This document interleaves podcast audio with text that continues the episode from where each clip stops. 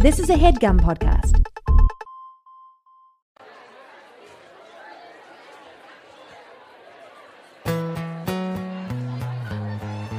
Eighty-six, and in my town the first book. What became of last time? For Babysitters. Club.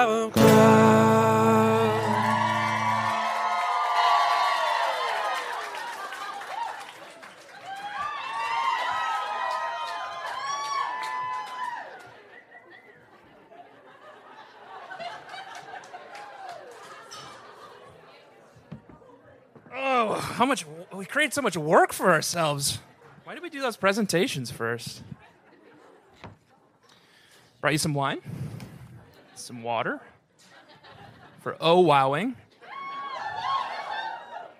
This is a useful technique for even people who don't know it from our show. Oh, wowing stands for one wine, one water. If you're trying to to- podcast, Yeah. you're trying to be loose. But also Fun. hydrated.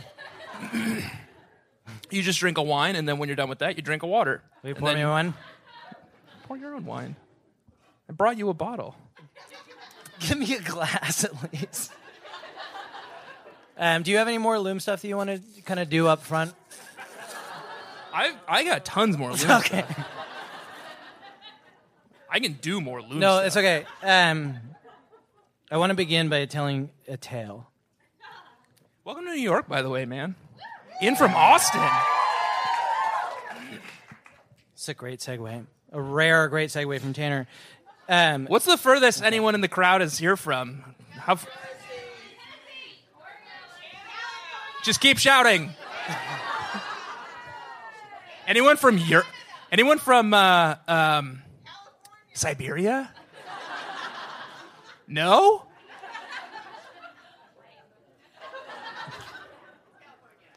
Laos? No. Tanner, Yeah. what part of I want to begin by telling a tale made you think it was a good time to ask people where they were from? Something you do at live shows.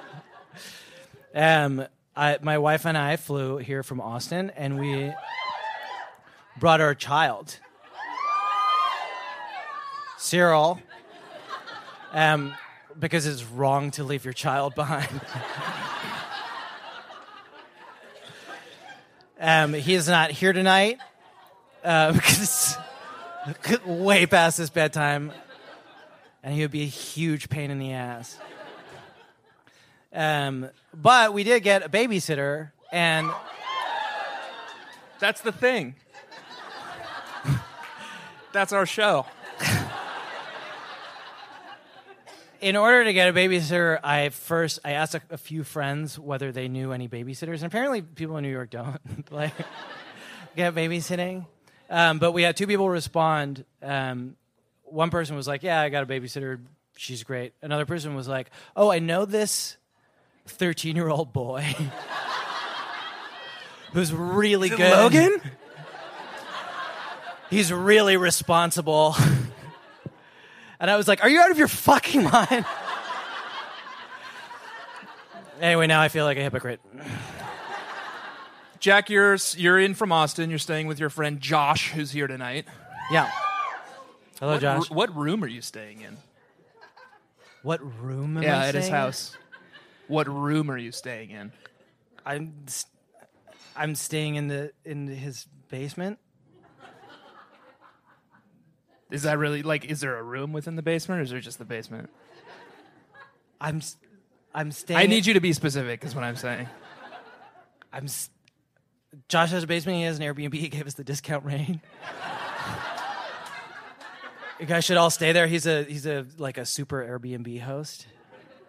I did- I'm not to name the like the address. It's just something. Could you? he is an Airbnb host. I'm sure it would just like help Yeah, a you can find business. Just search Josh It's something that Giorgio, what's his last name? Trono, Trono, which means throne in Italian. asks, um, probably Claudia, right? Yeah. this week in this book. Um, I would find it, but I didn't prep. it's definitely in the book. If you read it, I'm sure you saw it, but it's in there. Did you catch it? Giorgio says a number of cre- creepy stuff. Oh, here it is. Okay. Giorgio's smile disappeared. Don't go up there, he said in a firm voice. Why not? Claudia asked. For one thing, the walk isn't safe, he said. And there are bats, and he paused before adding, Who knows what is up in the attic? Kristy took care of the rest of the introductions. Then Giorgio told us his grandparents had been caretakers of the mansion when Mr. Randolph was alive. They're retired now, he explained, but I'm still the summer gardener here. I practically lived here when I was a kid. What rooms are you guys staying in? it's like a totally normal thing for like a 19 year old dude to ask a bunch of 13 year old girls. We're gonna talk. I think Josh, are you, you're here tonight, Josh, right? That's a good tip for your Airbnb business. It's just like once they book, be like, oh, by the way, don't go up to the fourth floor. and also, what room are you planning on staying in? Josh Are you is saying something? I was. Yeah. Get up here. No, just kidding. I'm worried because we're in her environs that Ann might be here. Oh no. No, she's she never leaves New Jersey. If if Ann shows Pete might be here though. Peter, are you here? You have to tell us. no, he politely told us he was definitely not coming. so did David Levithan. Yeah, it's weird. A bunch of people from Scholastic had other engagements tonight.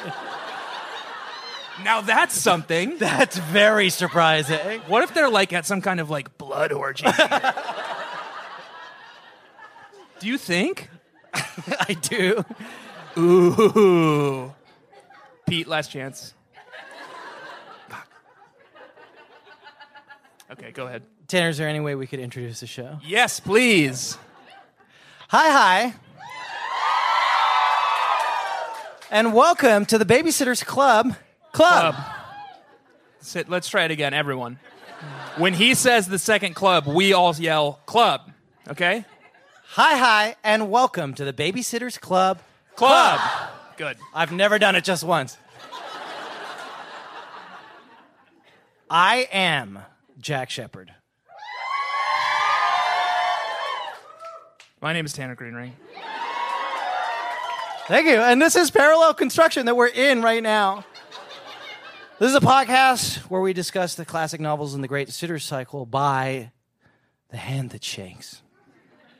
The Princess of the Prince of Towns, Saint Annabel Matthews Martin, Stormborn, Soul Skinner, Mother of Clocks, and Bane to Bats. She is the first of her name, the last of her kind, and the last hope for humankind. Thanks for listening, nothing to This week we're going to be talking about a novel called Babysitter's Club. It's so difficult when she adds so many more words to it. Babysitter's Club, Super Mystery number one, Babysitters, Haunted House. Look at this multimedia. I got the whole presentation on my phone. Um, it's a good one. It's there's a new ghostwriter in town. Let's talk about Jeanne Betancourt. Do we have a do we have a thing we do for this? I was thinking Betancourt. Da-na-na-na-na-na. I don't know the lyrics to Eventide. Even flow. Even flow. Eventide is the name of a lobster place in Portland, Maine. So wait, hang on. You think that the thing for this is that we sing her name G- to a song off Pearl Jam's 10? and flow. Is that better or worse than Betancourt? What about I'm going to take you to Betancourt? Why is it always court I know, stuff let's with not. you? But this is interesting. I had I we have never encountered her before. I ch- I loo- I looked this up. There are there are a number of ghostwriters that we missed in our podcast. There's a woman called Mary Lou Kennedy. Mary Anne and Too Many Boys, Dawn and the Older Boy. Do you want me to look up anagrams? No, please don't. I already did. And there's someone called Jan Carr who wrote Jessi and the Superbrat. But Jeanne Betancourt, her palate is Why you? Why do you mysteries. refuse to hit the T on the end of her name? Betancourt. I'm trying so hard not to call her Jeannie. Jack and I met at a bar yesterday to like talk over what we're going to talk about, and he just kept calling her Jeannie. I, was like, I think it's just Jeannie. So I developed this affectation. so here's what we know about Jeannie Betancourt. She wrote the first seven episodes of the BSC TV series, which is Oh, I watched that. It's bad. she's the author of something called Pony Pals. I find it suspicious. That sounds like IP infringement. My Little Ponies. She wrote her first children's book. This is from her website Smile How to Cope with Braces in 1982 when her daughter Nicole had braces. So she's into telling women they should smile more. Strike for the patriarchy.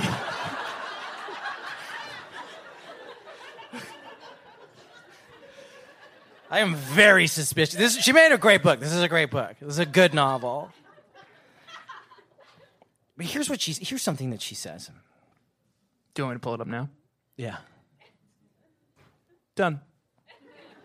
Besides writing, I spend my time drawing, painting, reading, and gardening. I love to swim, bike, and tap dance. My favorite color would be many shades of blue. It is the, scu- the color of the sky and the sea. It is also the color of blood.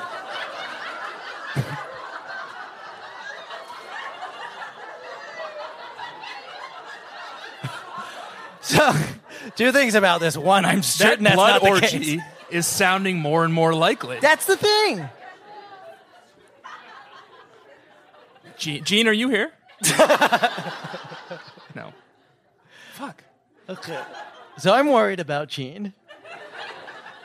She's okay. She wrote one book 25 years ago. She's probably still living off the residuals of this thing. I bought it. It was like 2.99 on iBooks. It's very scary. It shows her dark side. I was thinking, Tanner, that maybe we could describe it. Okay, you do it. Okay. I'm not going to. Here's how we do this. I describe the book, then Tanner describes the book. We've been doing it for three years.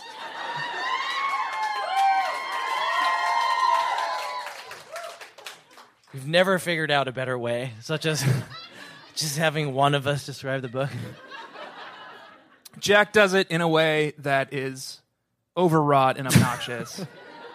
and then I do it for real In, in just 60 seconds, which this book was like 268 pages. So that's an achievement. Did you read it? Yes. Be honest. yes. Okay. Are you asking Baby Nation? No, I'm asking. Did, who who read the book out here? Amazing. Not enough of you. I read it twice. Jack texted me like honestly a month ago and was like, "Just read the book. Let me know when you're ready to talk about it." I was like, "Yeah, see you in a month." I finished it yesterday, I and I finished that Loom presentation you saw about four hours ago. I texted Tanner again this weekend, being like, "I'm reading the book, just like going through a few things," and he was like, "We have to read it twice." Absolutely not. All right, I'm going to describe the novel, and then I'm going to put 60 seconds on this big bag clock that I happen to have handy. And do not. Yeah, where's Give the away clock? the game. Hey, Jack, where's the clock? Jack, where's the clock you're always talking about? You got the whole crank up, wind up thing, and tick tock, tick tock. Oh, what's that I see on your on your desktop? Clock sound effect. Dot wave. Jerk. Also, spoilers for Loom tonight. Do I have to go first? No, you go no, first. I go first. How oh, long have we thank been doing this? Okay, I'm Jack gonna- gave me a set list, by the way. I'm supposed to refer to it.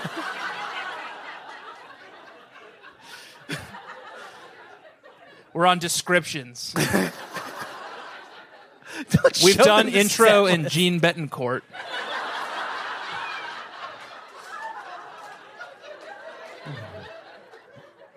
Go ahead.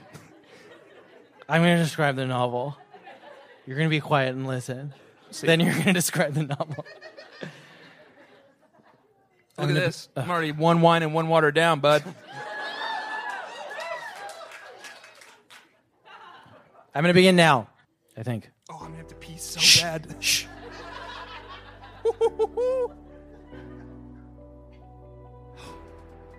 This is the story of Tom Menders and his wife, Mrs. Menders.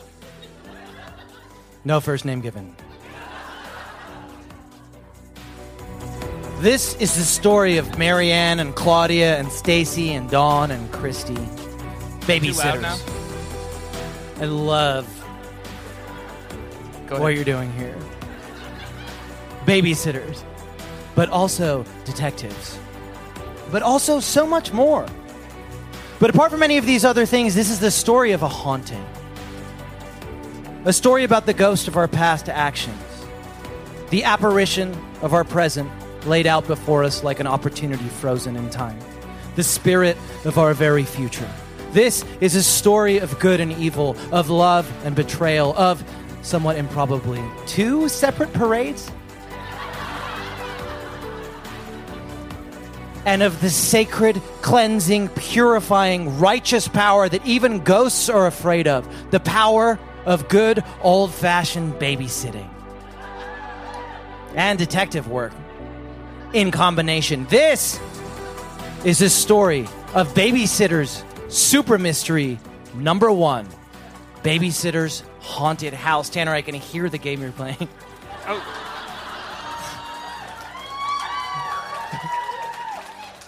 I was looking at my notes. Clearly weren't. Uh, but I hope you were, because now I'm going to put 60 seconds on this big bad clock and you're going to describe the novel. okay. Are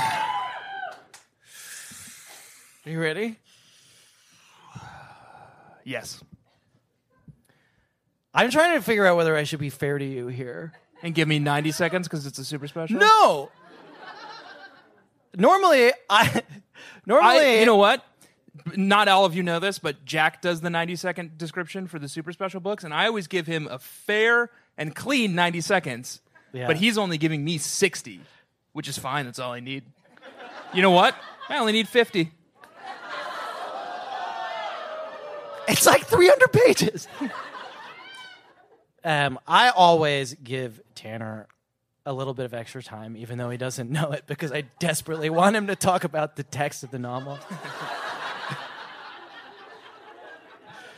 Wait, wait, wait. I have an idea.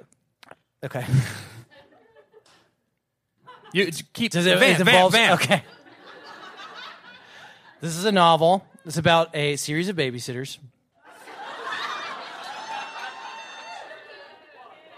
No. Oh, play it.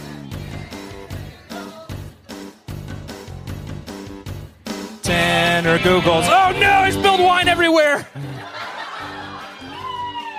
I spilled wine all over my laptop. I'll be right back. This, this is exactly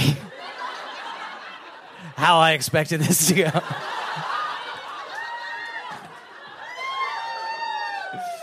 Okay. Are you ready to describe this novel, Tanner? Yes, I'm ready. One second. Netflix House on. You're still googling. No, I swear to God, if you if you describe the plot of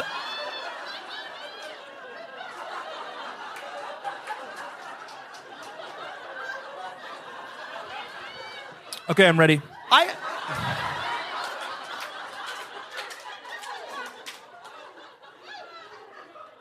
All right, fine. Okay. I'm to put 60 seconds on this big bad clock, but uh, also a rule you're not allowed to describe the plot of House on Haunted Hill. Okay, ready? Go. Yeah. Now. Steven Crane is an author known for The Haunting of Hill House, an autobiographical, autobiographical novel about his childhood experience while residing in the haunted mansion along with his parents Hugh and Olivia and his younger siblings Shirley, Theo, Nell, and Luke. During their stay, the Crane family encounters uh, paranormal uh, occurrences. I guess I should be switching out the name, and is forced to flee without Claudia, who dies within the house, traumatizing the rest of the family. Years later, Seth, Karen's stepdad, used his family's traumatic experiences to write his book, Straining the Bonds with His Siblings. Although it became a bestseller, Seth missed most of the frightening experiences and does not actually believe in the paranormal. Um, that guy who I said before, Giorgio, goes to the bar where she. Oh no, Theo's a woman. Uh, Kristy goes to the bar where she flirts with a woman. Trish. Oh fuck. I'm just. I am covered in wine. It looks good on you. Um, so I take it you guys are all now up to speed on the book, which is really important because we're about to talk about it without referring back. So I hope you fully paid attention. Do you want to tell them anything, any of the things that happened? Ugh, they go to Maine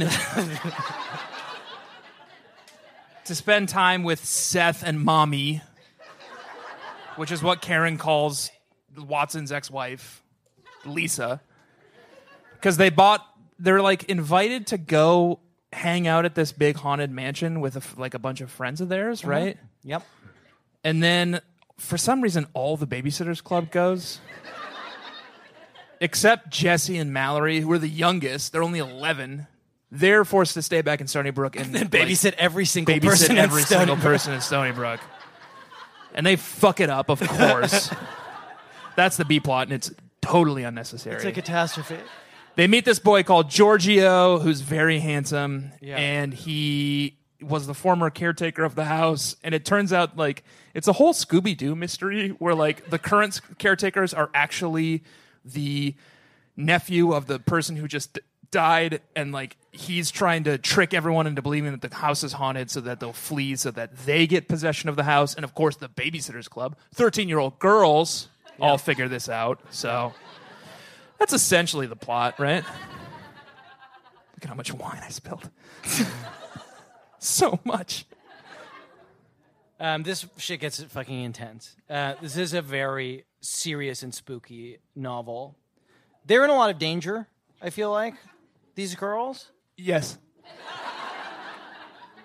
Like explicit danger. Yeah. Like there are criminals trying to like hurt them and scare them into leaving the house. Yeah, they're Scottish criminals. Yeah, they're Scottish. Um, they escape. Uh, nobody gets them.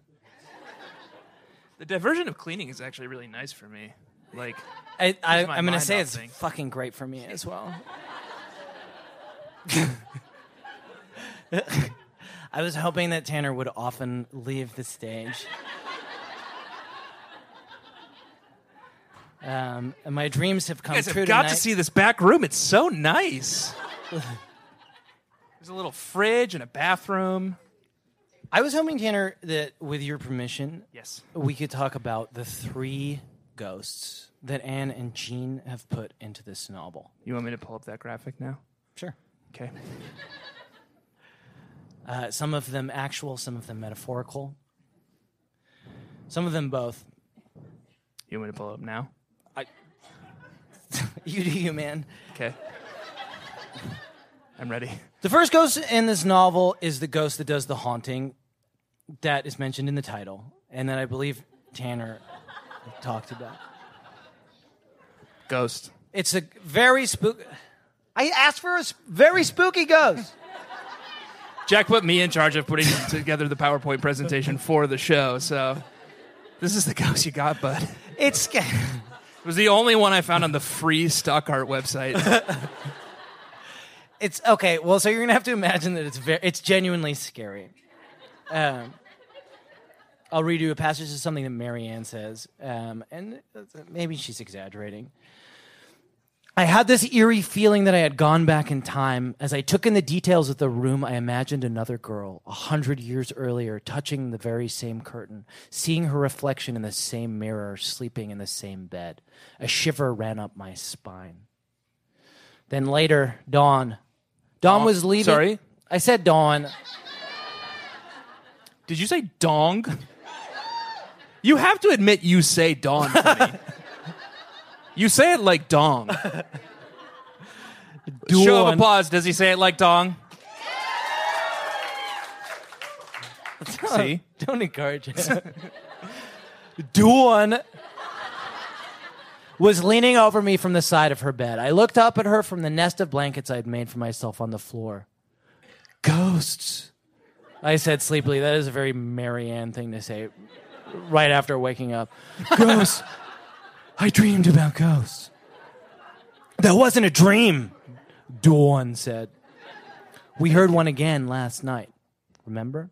That's the first ghost. The second ghost, I think, in this novel is the ghost from the Netflix original movie Spectral. That's why you asked me to put it in. That's why I asked you to put it in. Just got an explicit like set of directions from Jack. It was like one slide, three pictures, scary ghost photo, Netflix spectral. Uh, Who's seen it? I have. I loved it. It's so good, Baby Nation. So these soldiers are in like Russia, and they, it's the future, and everyone's dead, and they fight ghosts, and It- the Russian army has figured out a way to weaponize ghosts. It is astonishing that we have arrived at the year of our Lord 2019. And only now do we finally have a movie about soldiers fighting ghosts. right? I've seen a lot of movies, but it took this long. I'm a I was a film major in college. Yeah. I watched a lot of movies in that time. Never saw one about No soldiers one. fighting ghosts. It's a very, very good. It's as good as it sounds. This It's very good. they have the ghosts. I can't believe none of you have seen it. Do you want us to give you another shot? Who's seen Spectral? I, unbelievable. Josh, Josh, Josh has yeah. seen Spectral. Stay in his Airbnb, people.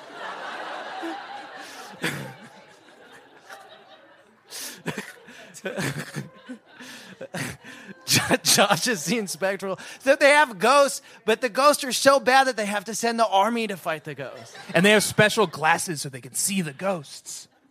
It's like Anyway, 13 Ghosts. I- starring Matthew, Matthew Lillard. I think that, that it's inspired by this novel. the third ghost is the ghost of Stacey. Stacey's not in this book. Bow, bow, bow. I hate Stacey. Sorry, that's aggressive.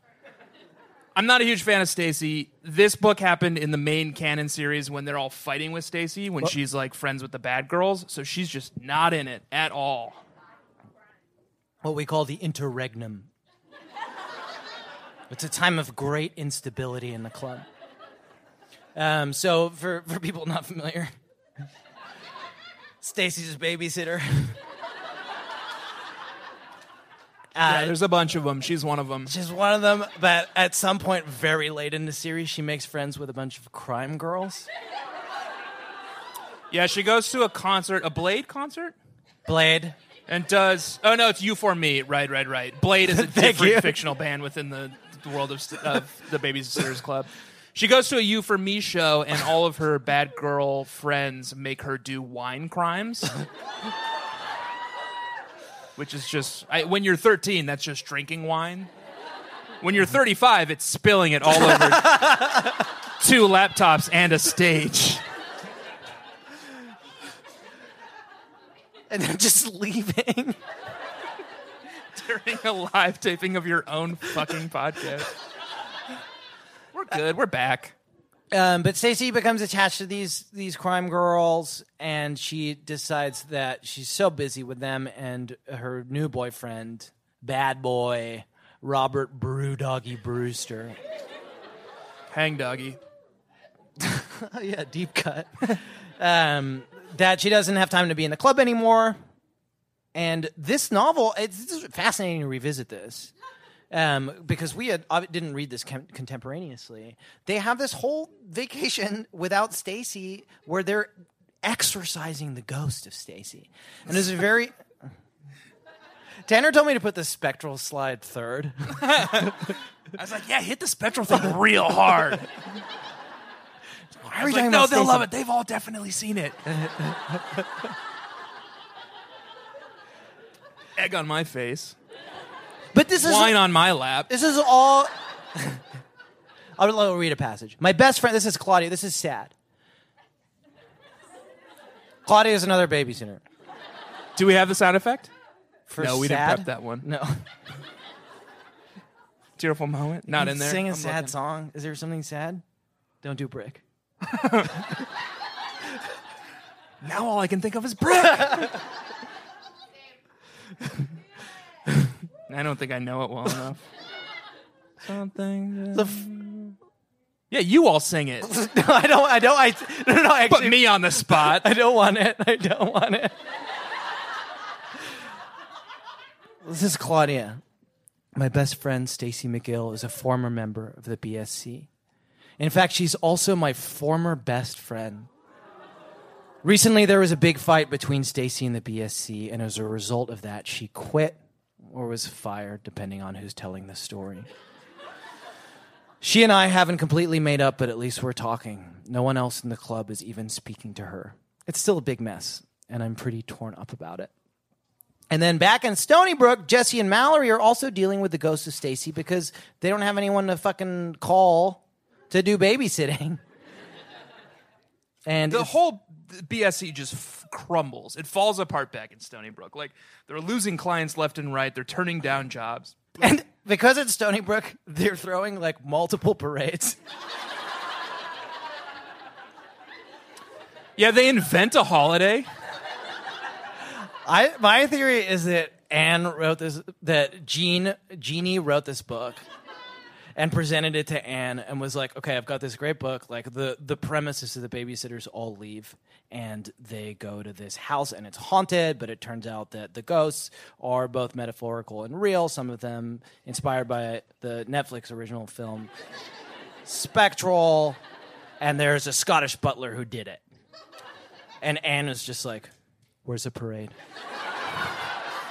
My mom is really grumpy with me too, I told Jessi. I explained that it's not my fault and all the sitters left town, but she said we should have planned better. I promised her I'd take her and my brothers all to celebrate America Day. That's not a day. it's like the Purge universe. It's like the day after the purge. That's what it's called. It's called Celebrate America Day. It's like we all pitch in and clean up together because there's a lot of bodies on the street. The Braddocks are working on Jessi their, and Mal will be there pitching in. the Braddocks are working on their own make your own ragdoll booth. yeah. Who has time for that? Very spooky. Okay. All right, Tina. Oh, let me refer to the. Uh, don't. Okay, here's what I want to talk about. yes, I'm ready. I very Sorry. specifically Put all these note cards down to help sop up some of the wine, but now I just have a note card mess. It's like sending cats in to like clean up rats, and then like sending the dogs in to clean up cats, and then say say bats, please say bla- bats because it will be a gorillas to clean up the dogs. There are there's a reason that we know that Anna Martin has never read this book. And oh, sure, the bad stuff. it's full of bats. Yeah, And if you're here, now's the time to speak up. Ann. It's okay, Ann. Okay. We know that there is only one thing that she fears. Because we stalk her Facebook. Yeah. we know so much about Ann M. Martin. It's really problematic. Bless her heart, at some point she revealed that she's afraid of bats. That's why one of her many epithets is Bane to bats. This book is fucking full of bats. Um, there are bats in the attic, and one of the kids, this boy called Lionel, who is they're babysitting for, is trying to figure out how to have a good time in Reese, Maine. And it turns out that the answer to that is to go to see the performance of Dracula. You have not seen theater until you've seen it in Reese, Maine. Which I think is a made up city. it must be, right? Ann does this weird thing where, like, half the time she makes up cities and half the time she uses real cities, and it's like, you never know which one is made up and which is real, but. Yeah, so we end up offending a bunch of people Should I- by- by being like Toronto. Yeah. what the fuck is that? Toronto? that sounds made up. Anyway, there are a lot of bats in this book. There's a lot of Dracula resonance, and I thought it would be useful for us to talk about vampiric typewriting, Dracula and its media. One of the seminal I'm going to tap out. Tanner pieces of criticism of Bram Stoker's Dracula. Let me read you a passage. and Tanner, I need you to pay attention because you have to react to it. That's Jack's serious voice. For actually, do please pay attention. What does this remind you of? This is from Vampiric Typewriting, Bring me there. Dracula and its Media by Professor Jennifer Wicke. What has been little remarked about the structure of Dracula is precisely how its narrative is ostensibly produced, its means of production. So, Marx reference. A narrative patchwork made up out of the combined journal entries, letters, and professional records and newspaper clippings that the dowdy band of vampire hunters had separately written or collected. It is then collated and typed by the industrious Mina, wife of the first vampire target and ultimately a quasi vampire herself. The multiplicity of narrative viewpoints has been well discussed, obviously. But the crucial fact is that all of these narrative pieces, eventually comprising the manuscript we are said to have in our hands, emanate from radically dissimilar and even state of the art media forms. Dracula, draped in all its feudalism and medieval gore, is textually completely au courant. 19th century diaristic and epistolary effusion is invaded by cutting edge technology in a transformation of the generic Epistolary. materials. It's got the word piss. That's what you got out of it? Of the text into a motley fusion of speech and writing, recording and transcribing, image and typography. Tanner, what does this remind you of? Absolutely no idea. Dracula is comprised. Wait, is it Loom? It's not Loom. It's not a normal novel. It's comprised of a series of letters and transcribed recordings. That's what epistolary means. Thank you. That's the word that had piss in it. Tanner learned that from Babysitters Club Club, episode number three, Boy Crazy Stacey, Yes. which is an epistolary novel. Hang on, where am I? Okay. Lost in there for a second. it's a patchwork of different media, and it is specifically expressing an anxiety about art in the age of mechanical reproduction, where we are recreating media, which is what vampires do. Right? They copy, they make copies of themselves. I think you're thinking of The Ring. No, I'm thinking of Bram Stoker's That's the plot of The Ring. and this novel and all of the super specials, which are that, Tanner. These books are not written as normal books. They begin with a letter. This one begins with They all begin with letters. this the super specials Yeah. are a patchwork of reproduced materials. That's true. Fuck. God, it gets me every time. Just like true. Dracula. That's why Ann's afraid of bats. That's why Jeannie put Dracula in this novel. Gene. That's why she loves blood so much. What a long fucking walk. I just, I The last 20 minutes was for that? at some point in my life, I read this essay, Dracula and Vampiric Typewriting, and it's never been useful. Is this your life? Is this all you do? Is like you catalog everything you read and like, oh, I can't wait Maybe that'll come in handy one day. read this in front of 200 people.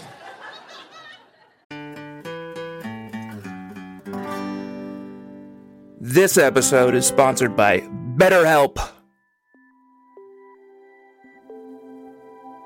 Hmm. What would I do with an extra hour in my day? Very interesting question, BetterHelp. Hello, everyone. This is Evil Tanner. I'm like regular Tanner, except evil. Our sponsor, BetterHelp, has put a little prompt here in the copy for us. What would you do with an extra hour in your day? my own website, which only exists on the dark web, of course, uh, wetterhelp.com, could use a little help. So I would probably use that hour to do a whole bunch, like just flood Facebook with one like, one prayer. Please go donate to my GoFundMe. I need to bring my website, wetterhelp.com, back from the brink. BetterHelp.com, they feel like there's a little bit of uh, infringement. I said, well, you know, we're on the dark web. You guys are on the surface web. Our whole thing is like getting people wet who don't want to be wet. So it's like stepping in a puddle or like sitting on a bench that's wet. That's us. Like that's what we do. Share this with a friend, one like, one prayer. I will follow through on the like prayer stuff too. I will be praying all night. I would use today's sponsor, BetterHelp.com. Um, of course, I can't. I am evil Tanner. I can only use the deep web. We do have a deep web version of BetterHelp.com. Um, it's called WorseHelp.com. It's not good, but I think BetterHelp.com is great from everything I've heard. Convenient, flexible, suited to your schedule. Just fill out a brief questionnaire and you get matched with a licensed therapist. You can switch at any time, no additional charge. Uh, go check it out. Learn to make time for what makes you happy with BetterHelp. Visit BetterHelp.com slash bedfellows to get 10% off your first month. That's BetterHelp, H-E-L-P dot com slash bedfellows. See you there. Well, not me, but have fun. Shipping can make or break a sale, so optimize how you ship your orders with ShipStation. They make it easy to automate and manage orders no matter how big your business grows. And they might even be able to help reduce shipping and warehouse costs. So optimize and keep up your momentum for growth with ShipStation. Sign up for your free 60-day trial now at shipstation.com and use the code POD. That's shipstation.com with the code POD.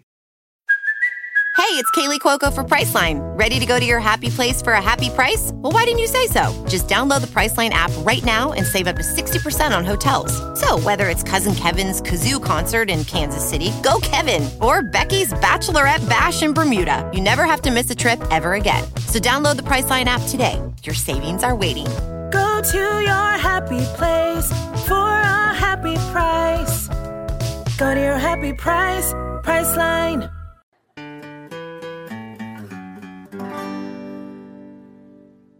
Do you want me to? Oh, what's next? Okay, here's what's next.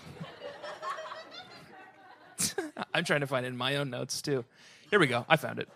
Okay, so this is a segment, and I feel like we've never we never know really how to introduce it. Mm-hmm. Yeah, we've been at this for three years, but It's called Track and and Jackie. We have to go back, Kate. We have to go back. That's from Lost. This is a segment about a boy in the Babysitters Club novels called Jackie Rodowsky. He's one of the cities. Uh, we have this theory, although what do you proven call- proven many times. we have a fact yep. that this boy is unstuck from time and he constantly blips in and out of time and lives whole lifetimes in the distant past or the the distant future or the near past or the near future or the present. And uh, when he blips when he gets into like a, a disaster like when he trips over a cat and falls into a pool the only thing i can think of is a pool full of hot dogs but that doesn't make any sense. But when that happens, we think that what is probably happening is he is living out an entire lifetime informed by whatever disaster he's encountering. Is that about the long? That's right. Of it? Then he blips back. And then he blips the back, present yeah. moment. It's like Russian doll, except with time travel. Very good reference, Jack. Who's seen Russian Doll? Another Netflix original. And yet you've never seen Spectral? They're both on Netflix, people. Unbelievable. So there's a brief Jackie mention in this book. oh, Do you want to read? You want to read the Jackie mention? yeah, let me read. And the then I'll Jackie tell you what mention. happened to him. And then you tell me what happened to him. Jessi, I shouted into the phone a couple hours after our Friday meeting. I've had a great idea. I know what we can do with the kids we're sitting for on Celebrate America Day. I realized that Jessi was probably holding the phone about three feet from her ear by then. I lowered my voice. We can be the BSC on wheels. and decorate the kids and their wheels in red, white, and blue. Those wheel shaped chuckles inspired me. No idea what This is means. real shit that Gene just wrote into this. chuckles, Gene? You mean the kids will ride bikes? Jessi asked. No, not bikes, I said. Whatever they want that's on wheels skateboards, rollerblades, big wheels, anything. And we'll make a sign. Next, I called the Rodowskys. Mrs. Rodowsky thought it would be a great idea for us to roll together in the parade. That's, in, that's not my quotes, that's Gene's. But I knew it was more important that the Rodowsky kids have a plan, so I asked to speak to each of them, starting with Jackie. Sure, Jackie the walking disaster said when he heard the idea. I haven't had an accident in a long time. And my bike's not busted anymore. I decided to ask my dad to keep an extra close eye on Jackie, the rolling disaster. Yep. Blip. The year is 523. Jackie is shrouded in darkness, as he has been for days. It doesn't help that he's been shackled to a wall, forced to subsist on dried husks of bread and gruel when his jailers remember to feed him. Serves him right to have gotten a job working for an Ostrogoth. But he's not upset. In fact, he has a smile on his face. Because while he's been incarcerated, he's had time to turn his prodigious intellect toward the consolations that only philosophy can bring. The knowledge that when Lady Fortune smiles at you atop her great wheel, it means only that a time will soon come when the wheel will turn and crush you beneath its oblivious spokes. He's even had time to write some of this down. But that time has passed now because his jailers are returning. Not with food this time, but with an order to bring him in front of the Ostrogothic King Theodoric the Great to face a charge of treason. As the, as the executioner's axe begins to fall, time slows, and Jackie, or as he is known in this lifetime, Boethius,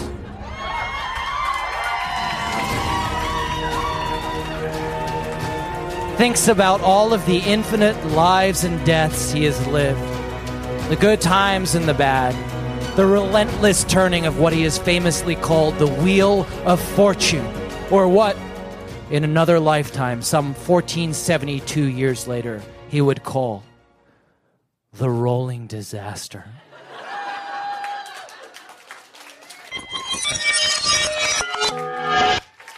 When I looked around at our 15 kids, it was hard to believe that we'd been so nervous about Celebrate America. All the kids were sticking together and happy about the parade, and Mr. Braddock videotaped us, which was great because I wanted Kristy to see how Sam looked. He held our lead sign up high as he wove down the street on his unicycle. What the fuck are they doing in Stoneybrook? The sign read BSC Kids on Wheel. That's dark. Also, he's definitely weaving around bodies. Our closing sign was pinned to Vanessa and Becca. They said, Keep the good times rolling. Jackie, my man. I noticed during that whole thing, Boethius thing, you said something about bread. Yep. Hit it. okay.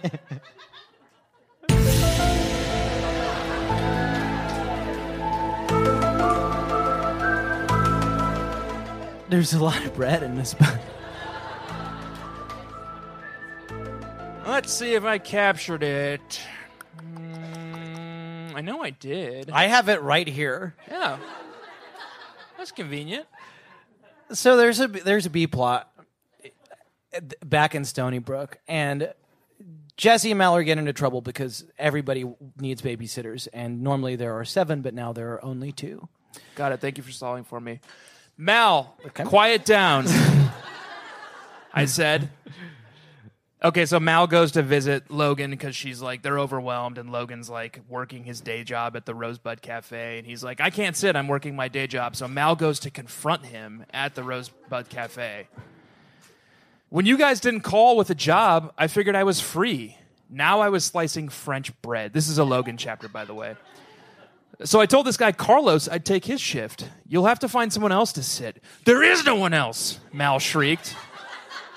She was getting so panicky her face turned as red as her hair and she was moving around like a Mexican jumping bean. Mal, quiet down, I said. I picked up another loaf of bread to slice. Get a grip. She violently grabbed the bread from my hand and shook it. You get a grip, she said between clenched teeth, the loaf of bread folding like a rag doll.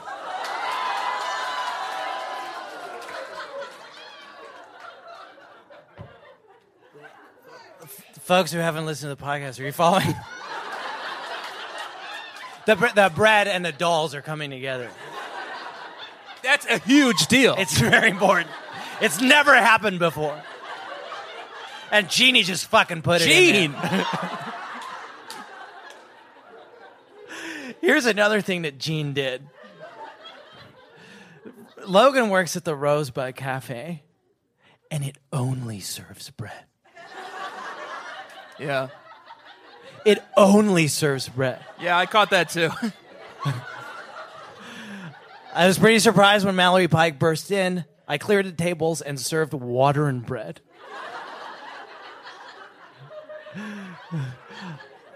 Okay. Nothing else. I'll stay right here. Mallory stood between the counter where I pick up water and bread. And the door to the kitchen where I take trays of dirty dishes. As I made trips back and forth, Mal told me what had happened at the Monday BSC meeting. By then, Mal was wringing the bread like a handkerchief. I guess I better take your shift, Geraldine said, before all we have left to serve the customers are breadcrumbs. Hey, Geraldine, why not the rest of the food you serve? what do you mean all we have left is breadcrumbs? Tanner, Yes. We have only scratched the surface of what has come to be called bread theory. Yep.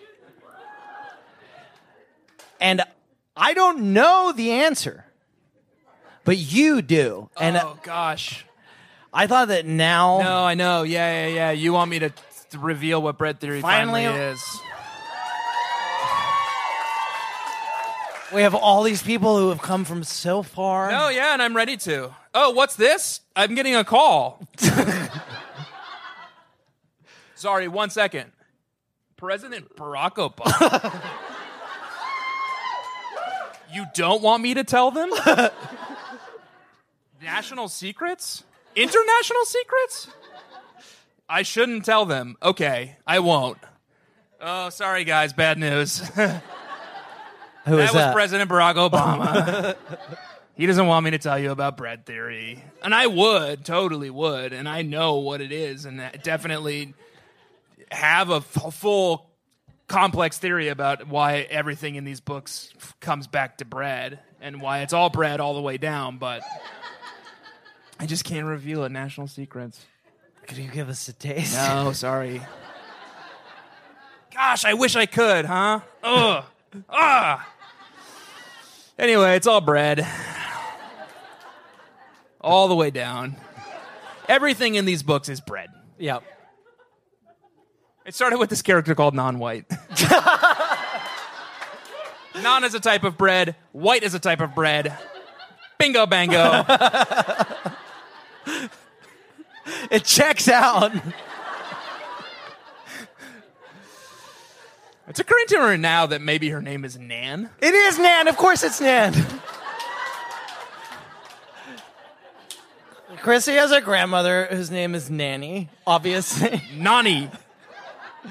Tanner has been calling her Nani for three years. Listen, Jeanne Betancourt. Okay.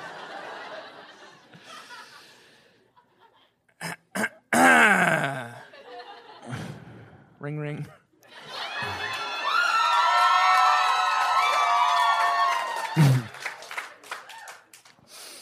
Ring ring.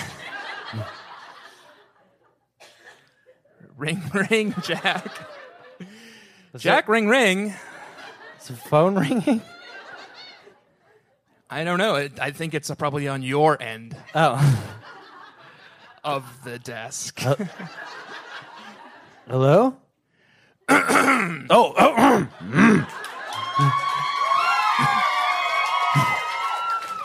oh. Hello? Hello? Is there anybody there? This is uh, Goliath. Hi, buddy. Um, hello? We're, we're in a meeting. I feel like we're should have started the meeting on time. This is an important.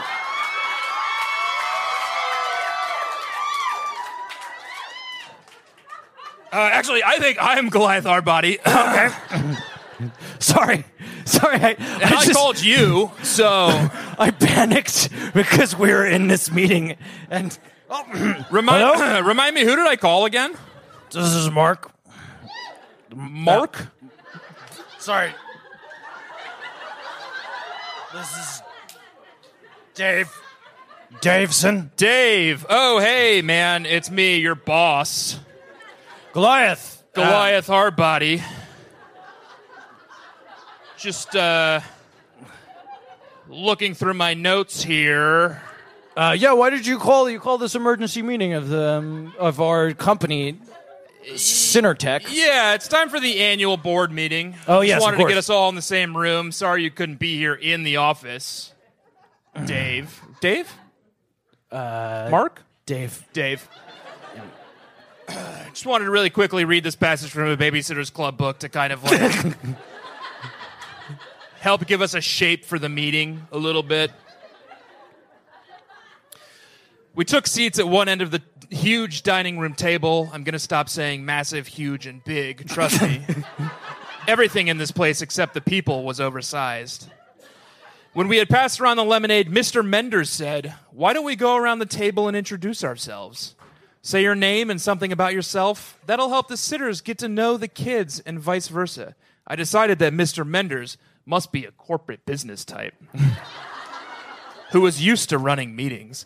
Now, Mark, Dave, Dave. Dave, this guy sounds like a real thought leader, Mr. Menders. And you and I are businessmen, obviously. Mm-hmm. so I thought maybe we could just go around the table, introduce ourselves, and say a fun fact about ourselves. That sounds like a great way of conducting a board meeting. Shall I? Shall I start? My name is Goliath Hardbody. I run a company called Hardbody Industries. Um, we recently acquired a young babysitter startup called the Babysitters Club. Uh, what was it called? The we no, it was the um, Babysitters Inc. Babysitters Inc. We We Heart Kids Club. Kids Kids, Kids Incorporated. Incorporated.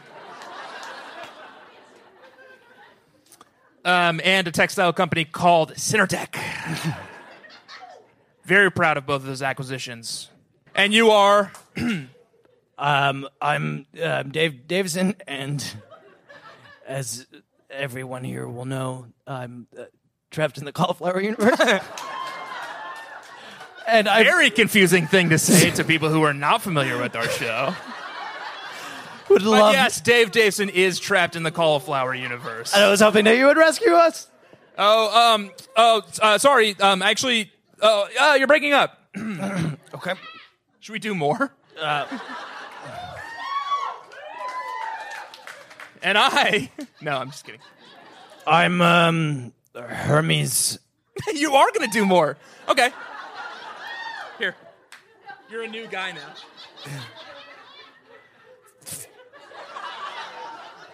Firm balls. um, and a fun fact about myself is that I was uh, dropped on my head as a child. That's not a fun fact. okay. I am Hippolyta. Gun nuts. and my fun fact is that I come from a mystical island called Loom and I belong to the Guild of the Weavers. Um, You know what would be fun? what? Does anyone else want to come up and join our board meeting?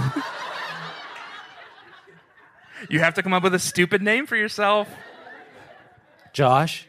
Yeah, Josh. he's letting us stay in his Airbnb for the discount rate. we won't make him come up. Uh, I'm sorry. I, I should introduce myself. I'm I'm Perseus uh, Swift Bottom, and uh, I don't work here. I just like the, the sounds of the names of all the employees. I think that's enough role playing. I brought all these props from home. How do you have so many businessman props? I bought them all for this. um, Tanner, can I, can I ask you a question? Yes. Um, did you? Uh, oh, and this is this is this will be fun for people who don't know what the podcast is. Finally, we after some territory. This is maybe a little obscure. You will all, I assume, be familiar with the popular hashtag on Twitter. I wish you would at once come up with a good name for this, but I guess it's this forever. Hashtag. Swoon. Ugh, pornographic. hashtag swoon. I will tell you something. The first time that I hashtag swooned tonight was when KJ from the Oddysy played our Babysitters Club theme.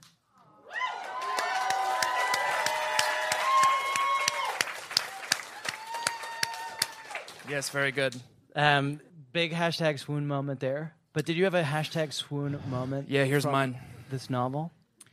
Here's what the stranger looked like one of those brooding teenage rebel loners. A sinister one with his black t shirt, black jeans, and those sunglasses. But it wasn't the clothes that made him seem sinister as much as his looks. He had straight black hair, heavy eyebrows, and a crooked smile. Hi. Let me let me hit that more masculinely. Hi. It's fine. He said when he reached us. Try, Hi. try it a little more sinister. Okay. Hi. he said when he reached us, Hi. We all answered. He stopped.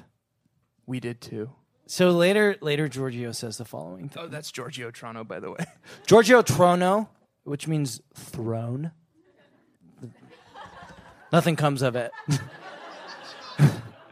He's this handsome boy. Do you want and- me to look up anagrams? No, please.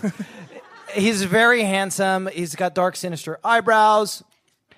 Um, he says the following thing. I want to say. I want to say a nice thing about him, and then a, a, a less nice thing about him. And then you say a nice thing again. It's called the compliment sandwich. So he says this nice thing that is very hashtag swoon. You guys know the hashtag on Twitter, right? Hashtag swoon. It's not a thing. It's not a thing. Jack made it up. It's not a thing. for when someone's very handsome. It's called immersed in thirst. Play the sound effect again. Immersed in thirst. So you've been hanging around us because you were suspicious of the Coopers? I asked. That's the Scottish couple. They did the crime. Oh yeah. We haven't really gotten into the plot much, huh? What happened? we'll never tell. Okay, so there's this Read guy the called book. Bobbin Threadbare. Yeah. He's a loom master in the Guild of the Weaver. He's not a loom master. He's the loom born. That's the second reason fucking casual. Giorgio said. He smiled at Claude. The first reason I've been hanging around you is because of Claudia. He's 19! Yeah, he's 19.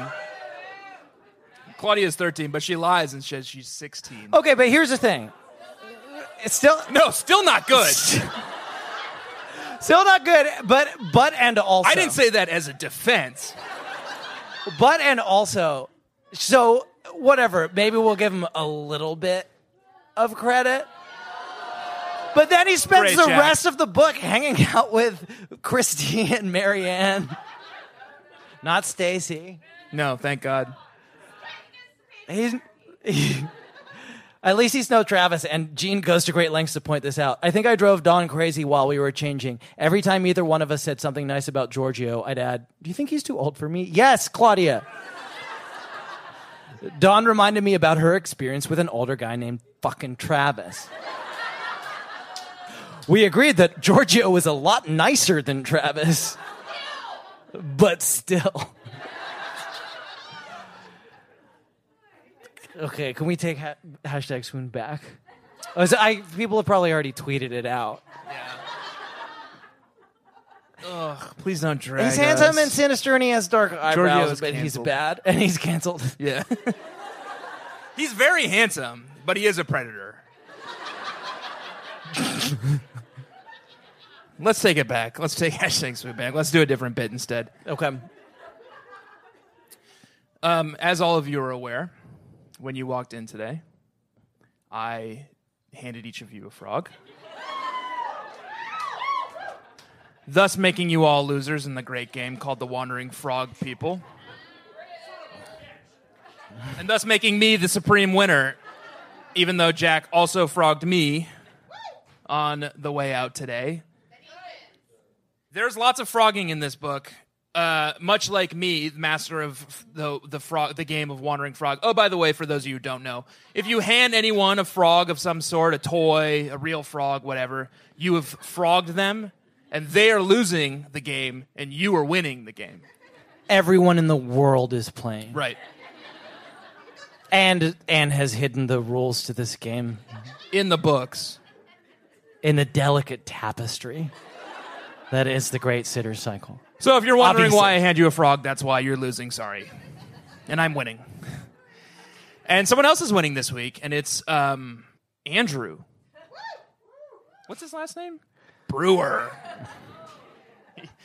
Andrew Brewer is uh, Kristy Thomas's um, half brother, son of Watson Brewer.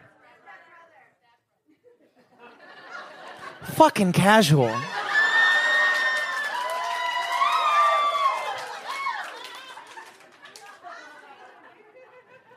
I, I hated that.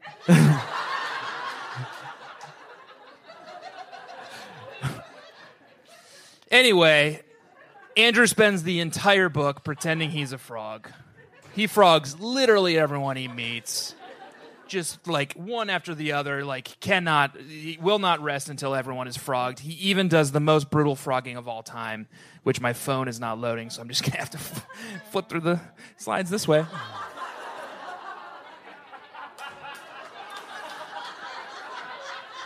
He gets his own chapter, It's dark. It's weird to be in the mind of a four-year-old. and he begins it like this Dear Daddy, that's Watson. Ribbid, I am a frog. I saw a boat. XXOO Andrew. Just a brutal, interstate, patricidal frogging on behalf of Andrew. That is how you say that. But Jack, Imagine finding out that your own son is a fraud. And that's how you lose.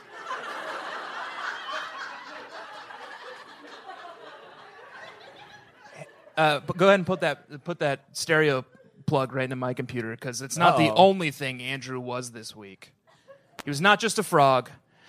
After breakfast, Kristy and Jason headed off to the ball field. Lionel said he'd stay home and read Dracula, the novel by Bram Stoker. He wanted to read the novel before he saw the play. The rest of us walked the half mile to Reese Community Pool. It was such a huge pool near the ocean. That morning, the pool was divided in half by a buoy rope. One half was reserved for the members of the swim team who were waiting poolside in their matching navy and white suits, and the other half of the pool was open for free general swim. There was also a kiddie pool, which is perfect for Andrew, the boat.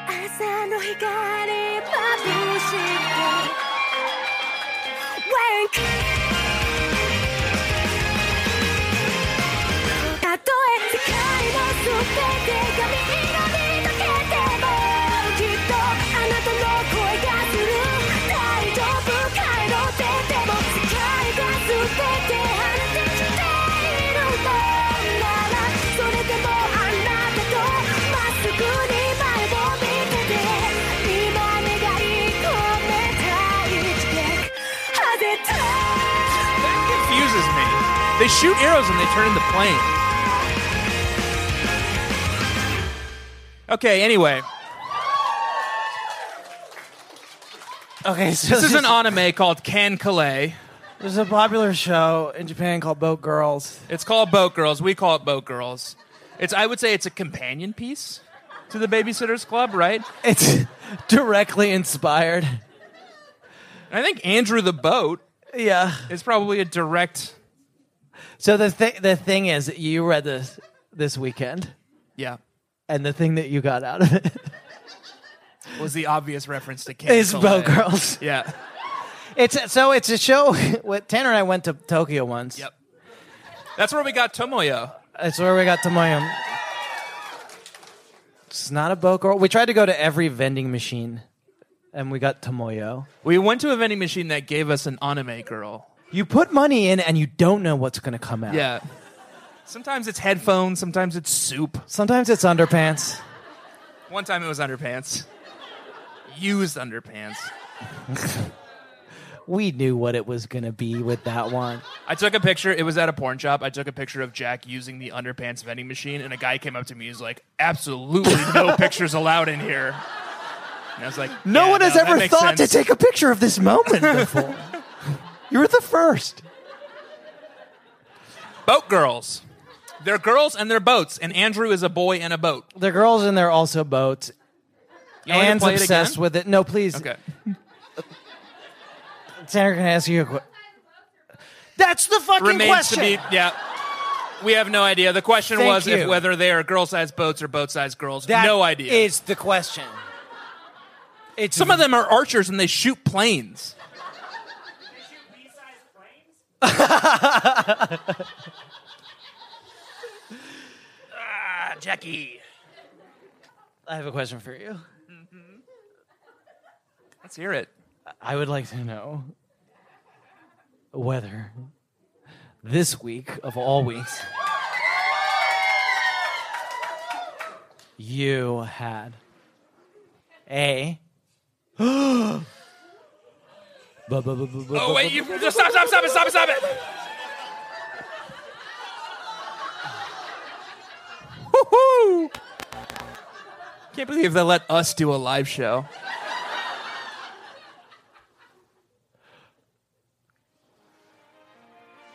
You dickhead.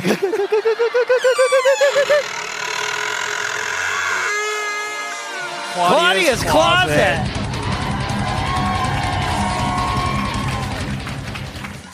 Surprise, Tanner. Was the whole thing, the whole stereo thing, a, a ruse? I just turned into this skid. Um, we're going to talk about Claudia's Closet segment where we talk about what Claudia wore. She wears some stuff this week. Claudia's a babysitter.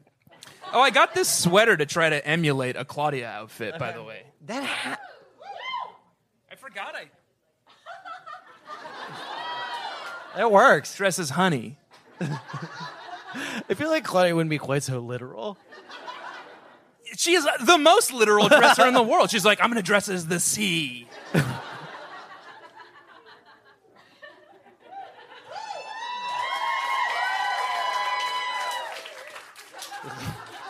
Don't do that. Or if you are going to do that, at least say, "Milady." lady. okay, I'm ready. I've got one. Okay. Do you have one, or do you? Do I have one? Wednesday Okay.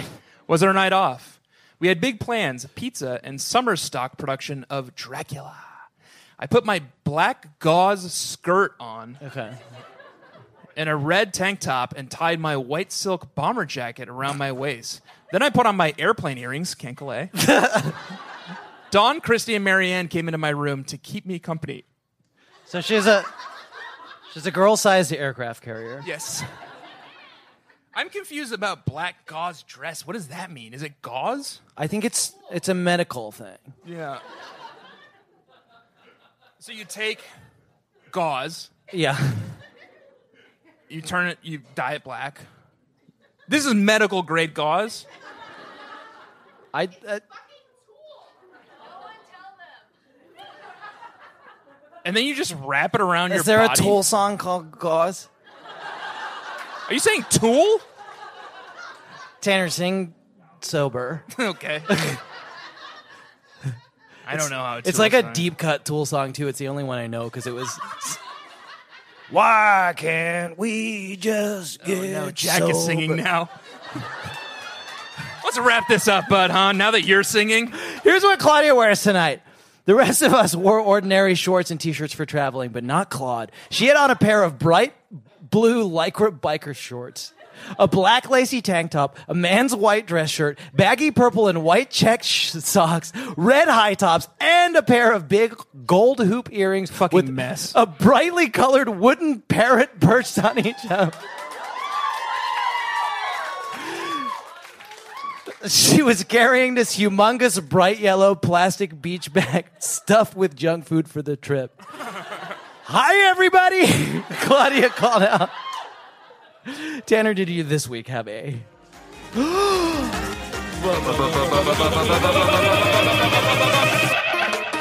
of the week!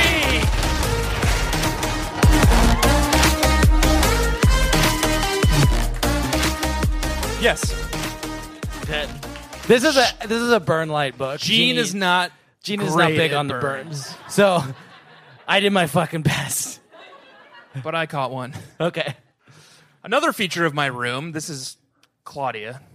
They do the meetings at Claudia's house. Another feature of my room offers That's why she's a VP. She's got a phone in her room. Yeah. Another feature my room offers is a good supply of junk food. I collect it and share it. No one goes hungry during the BSC meetings. One of her titles is Snack Czar.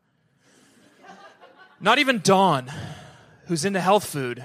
That's why, while we were complaining about our overstuffed schedules, I was looking for some looking for something healthy for Dawn to eat. I opened an up, unopened bag of rice cakes under my bed and handed them to her. I got these for you, I said. Though you could just chew on shredded paper and it would taste just the same. That's a that's a Betancourt burn. It's, a fine. It's a burn on people who are trying to fucking eat healthy. right. And vegetarian. Thanks, Genie. Was your diet of blue blood? Did you have one? Yeah, of course I fucking had one. Here's my burn, and it's in the B plot. I'm trying to squeeze one more oh wow in. Did I explain oh wow at the top? Sorry, it's been a long night. The BSC phone finally rang. It was Mrs. Prezioso. Ow! Wanting a s- don't cheer for Madeline. Wanting a sitter on Celebrate America Day. Of course she did. Everyone in town wants a sitter for Celebrate America Day. She had to purge. she went and killed as many young boy basketball players as possible so she could have her husband back. By the way, uh, Mr. Prezioso jerseys are on sale at the merch table. for Jenny, Andrea, and the twins. I looked at the list of times Shannon and Logan were available to take jobs. Neither of them had listed that day because Logan has a job and Shannon is busy. Sorry, Mrs. Prezioso, I said. There aren't any sitters available. When I hung up, I told Jessi, You know what Mrs. Prezioso said? But I thought the point of the club was to have sitters available. I was very disappointed. Fuck you, Madeline. Tanner, Why do you know her first name? it's not in this book. I don't know where it comes from and I don't know why I know it. We weirdly like. I think Jack and I probably know the first and last names of literally every citizen of Stoneybrook, Connecticut. a fictional town. Mr. Proz- Prezioso has no first name. I def. It's Nick. It's Nick. And that comes from someone in one of our Mr. Prezioso boys basketball jerseys available at the merch table. Lovingly attended by my wife, Jamie Greenring. Was there a famous Nick basketball man? I don't know. oh, sure. Yeah, how about the New York Knicks? There, there was. Thank you. Maybe you should come up here and host this, host this podcast. Tanner, I was thinking we should get the fuck out of here.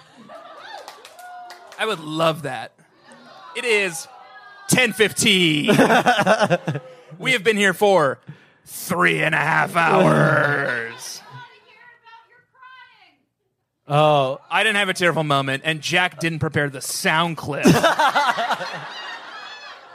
I did not cry. Jeannie is not big. She's is not, not- no. emotional. yeah. Um, If this, yeah, Jackie, hit him, hit him with the. Let's just do requests, audience requests. Let's spend an hour doing audience requests. Go ahead, hit him with a Scottish accent. You, Jack. You know what? Jack says he can do any accent. no, that's not true. Give him South Africa. I won't. South Africa. I'm not. I'm not going to be baited into doing accents up here right when we were about to get out of here unscathed. He's really good at South Africa. You should. it. You guys should hear my Australian Just accent. do it. Give him a little uh, um, frightened rabbits. Is that what it's called? The band? Yeah, friend. We were driving down here today, and Jack was like, "Oh, uh, one time I went and saw Frightened Rabbit when it was just 15 people in the crowd, and it felt like a real moment." I was just, I was just driving, and I was like, "Uh huh." That is okay. Three things. One, that is true. Uh huh. Two, that does make me cool. Three, that was a personal story that I shared with you. Four, we thought only 15 people were going to show up. yeah, I was trying to console Tanner. Um, let's get the fuck out of here. yes, please. Um, what's my name? What do we do? How do we do this? You're Jack Shepherd. I'm Tanner Greenring. No, no, no, Claudia's no, no, no, no, no. I don't. Baby Nation. Thank you so much for bearing with us.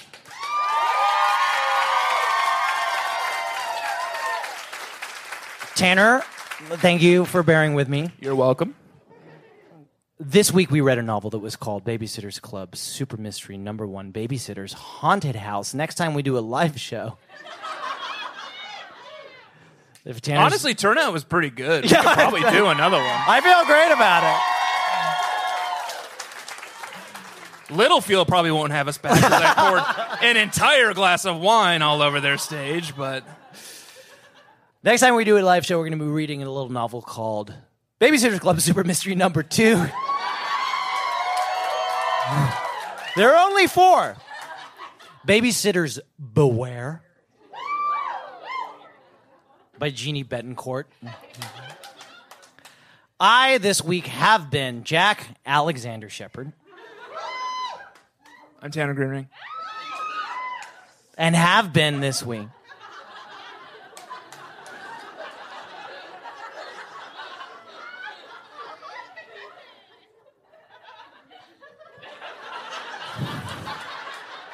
That's all I can find. Baby Nation and assorted guests. Please do remember to round off the corners in your bedroom. Drown all of your dolls. Call your senator and demand your right to bear time. And do not forget to let daddy love you as much as I do. And Tanner, you have a part coming up. Baby Nation, remember the Delaney's. God, it's been so long. Remember the trip, man. and take your dream horse through that maze. Claudia is wearing a bra now, and the way she talks, you would think that boys, Boys had, had just been invented. 86 and vote